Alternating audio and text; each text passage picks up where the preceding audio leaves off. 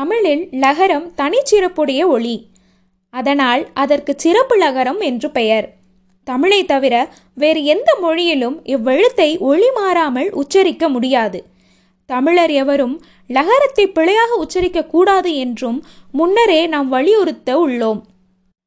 பவளம் என்றாலும் பவளம் என்றாலும் பொருள் ஒன்றே.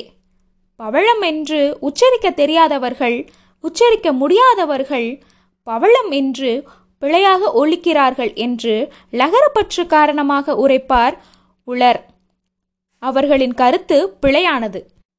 தமிழில் எந்த அகர முதலியை எடுத்து பார்த்தாலும் பவளம் பவளம் என்றுதான் போட்டிருக்கிறார்கள். பவளம் பவளம் என்று எழுதியிருப்பதோடு ஒன்பன் மணிகளுக்குள் ஒன்று என்றும் எழுதியிருக்கிறார்கள்.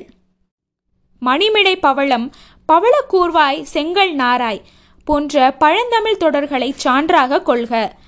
பவளத்தன்ன மேனி என்னும் தொடரும் பழந்தமிழ் உண்டு. ஆதலின் பவளம் பவளம் இரண்டும் ஒன்றே.